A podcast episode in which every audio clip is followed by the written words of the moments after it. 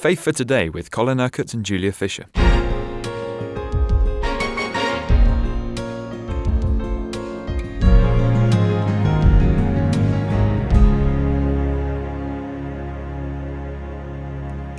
We're continuing our journey through the Psalms this week, Colin, as we're seeking to find out more about the character and the person of God.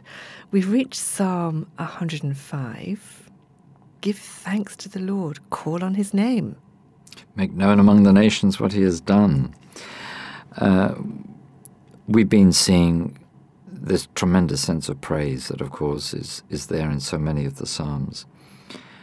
I want to focus today really on the way in which the Word of God and these Psalms in particular build and encourage our faith.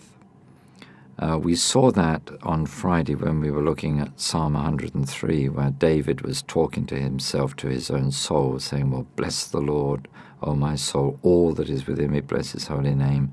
And then he gave himself these five good reasons for doing it. He forgives all my sins, he heals all my diseases, he redeems my life from the pit, he crowns me with uh, love and compassion. He grants the desires of my heart, renewing my youth like the eagles. Now, those are, are pretty five pretty good reasons uh, for praising the Lord. And you see, when you remember what he does, your faith is encouraged. So here in Psalm 105, we read in verse 3 Glory in his holy name, let the hearts of those who seek the Lord rejoice. Look to the Lord in his strength, seek his face always. Now, it doesn't matter what your situation, you see. Don't just regard the situation, don't complain and moan and groan about the circumstances. Look to the Lord. Then it says in verse 5 Remember the wonders he has done, his miracles and the judgments he pronounced. You see, as you begin to recall the great and wonderful things that God has done, and how great and mighty He is, because His works are simply an expression of who He is, then you begin to get a new perspective on your problems, on the needs, difficulties that you're encountering. And, and you begin to see, well, God is so much bigger than my situation. He's so much greater than my problem. He is so, so able, therefore, to deal with the circumstances if only I trust in Him. And then we, we read in verse 8, He remembers His covenant forever. Now, He has covenanted with us to keep His promises, to obey His word. And, you know, He says that He will give us whatever we ask in the name of Jesus, um, whatever we ask. So he, he remembers his covenant, the word he commanded for a thousand generations. Now, David, uh, here the psalmist talks about the covenant made with Abraham and, and Isaac and Jacob. Uh, we, of course, have a new covenant that has been established through Jesus. So uh, the promises of the new covenant are even greater than the promises of the old covenant.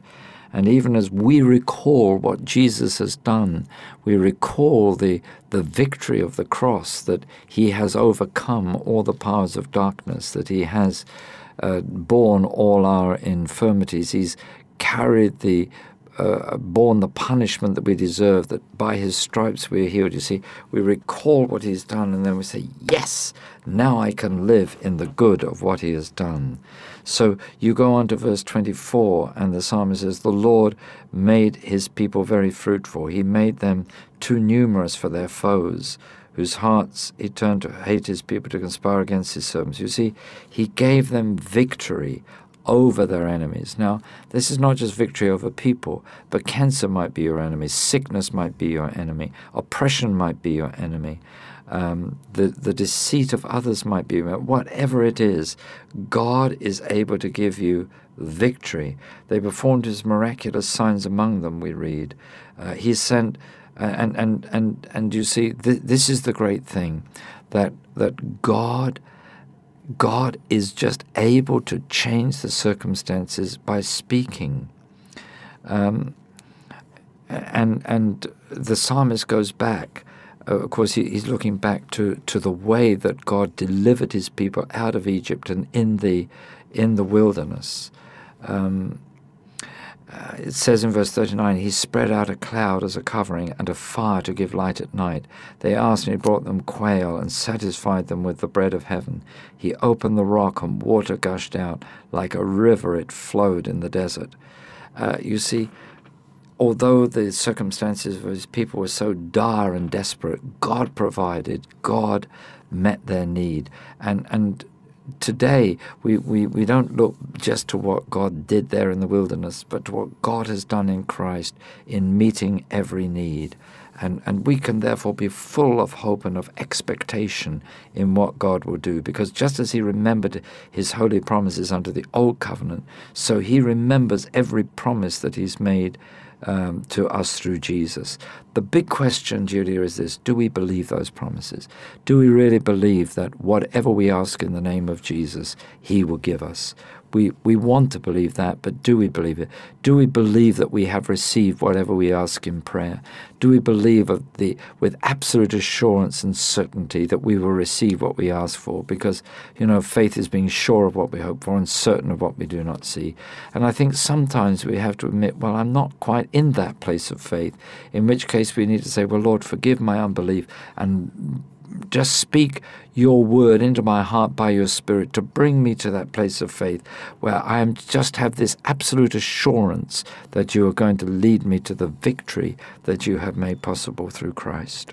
Do you think it's interesting the way in which David reminds himself of God's faithfulness by remembering things that have happened in the past? That's quite a little hint for us, isn't it? Yes, and of course, one of the great things about being part of the fellowship of the church is that when you are in need, you are surrounded by others who can help to keep you focused on the Lord, and your pastor and leaders should be doing that all the time. Uh, so that they're not just contemplating the problem with you, but they're helping you to keep your focus on the answer to the problem. And uh, that's, that's great, that's wonderful. So in Psalm 106, we were reminded that God's love endures forever. And this has to be a very, very important aspect of his character. Yes, it does. Um, God's faithfulness is at the heart of his whole relationship with us. Uh, you see, we can afford to trust him because he is faithful. We can trust in his word because he is faithful uh, to keep his word. We can trust in his promises because he is faithful in fulfilling those promises. So, you know, it, it's great to to actually just be so aware of God's faithfulness, not in theory, but in reality, his faithfulness to you, and that he will be faithful in honoring every word that you believe. So, you know, um, blessed, we're, we're, we're a blessed people um, remember me, O Lord, when you show favor to your people. Come to my aid when you save them, that I may enjoy the prosperity of your chosen ones, that I may share in the joy of your nation and join your inheritance in giving praise. You see, it's all so positive, isn't it?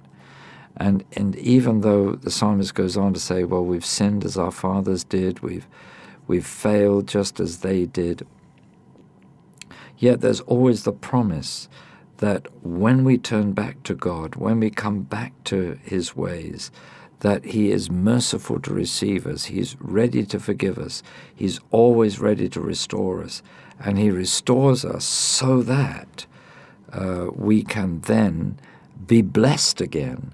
And this is the amazing thing of God. So you, you know you go on to the end of Psalm 106, verse 47. Save us O Lord our God, and gather us from the nations, that we may give thanks to your holy name and glory in your praise. Praise be to the Lord, the God of Israel, from everlasting to everlasting. Let all the people say, Amen. Praise the Lord. You see, I, I often feel that that some of these psalms are what I call a praise sandwich. They begin with praise, they end with praise. In the middle, there is the outworking of the will of God. There is Uh, identification with us in our need, as there is in this psalm, but there is also the pointing towards the Lord who is the answer to the need. Yes, God justifiably sometimes has to deal with his people in quite hard and harsh ways, but only to bring them back to the place of blessing and to faithfulness to Him so that He can fulfill His promises to them. I suppose Psalm 106 contrasts God's faithfulness with our unfaithfulness, really, the unfaithfulness of human beings. Yeah, absolutely. You see, it doesn't matter what man does to you, God is always the same. He is always consistent. And I suppose uh, I've had my share, like many people listening, of those that have betrayed me, those that have uh, really failed me and let me down in all kinds of ways. But you see, God has never failed me, He's never let me down, He's never betrayed me. Um, and this is the whole thing about relationship with God. He is absolutely, totally, utterly consistent, and that that's such a a foundation, really, for our faith that that um, He can actually cause us to be faithful and consistent too, because faithfulness is a fruit of the Holy Spirit. So, by trusting in God's faithfulness, we learn how to become faithful people ourselves. And you know, I, I just want to uh, really testify that praise is so powerful because it doesn't matter what situation you're in, praise enables you to focus on the Lord, on His majesty, on His greatness, on who He is, on His power, on His ability to enter in and transform uh, any situation, no matter how dire it may seem. And you know, how great is the mercy of God that even when we do mess up and foul up, even when we could point to the problems in our lives and say, well, that was my own fault, I brought it upon myself, yet still He is ready to forgive us, still He is ready to meet with us, still He is ready to restore us to the tremendous blessings that are our inheritance in Christ. You've been listening to Faith for Today, presented by Julia Fisher. This program is sponsored by Kingdom Faith. For further information, visit our website, kingdomfaith.com.